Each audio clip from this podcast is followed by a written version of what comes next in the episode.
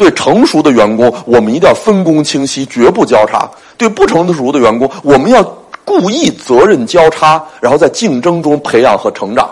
呃，农场里有老先生养两匹千里马，这养马也很难，那马不吃草不吃料，一天到晚掉膘，有问题找专家。专家说，千里马有本事有脾气，千万不要放到一个槽头去养。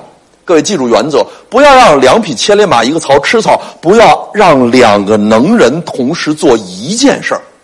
两个能人同时做一件事儿，明着不争，暗着斗。就算他不斗，他的班底儿粉丝还能斗呢。两大天王是好朋友，一个体育馆里开演唱会，粉丝能打出人命来。所以我们对能人和骨干的分工一定要清晰。铁路警察各管一段，一定分工要清晰。你看《水浒传》。宋江带一支人马往东，卢俊义带一支人马往西，这叫英雄不见面，好汉不碰头。我们绝不安排两匹千里马同时拉一辆车，拉一辆车不光不前进，还会翻车。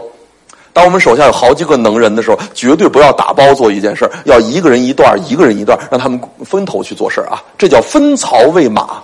那过一段时间养了一群猪，哎，专家给建议了，这猪不成熟，没能力，没态度，不成熟的。那对这样的人，我们应该怎么管呢？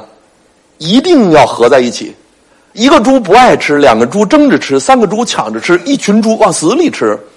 竞争是个好东西，让他们好几个人做一件事儿，责任交叉，领域重叠，在这种交叉竞争当中进行筛选、进行考察，然后呢进行培养。这个思路叫分槽喂马，合槽喂猪。所以这就是中国文化的高明。我们课程的点呢，一个是管理学，一个是心理学，一个是博弈论，这叫新三条，管心博。老三条是文学、历史、哲学。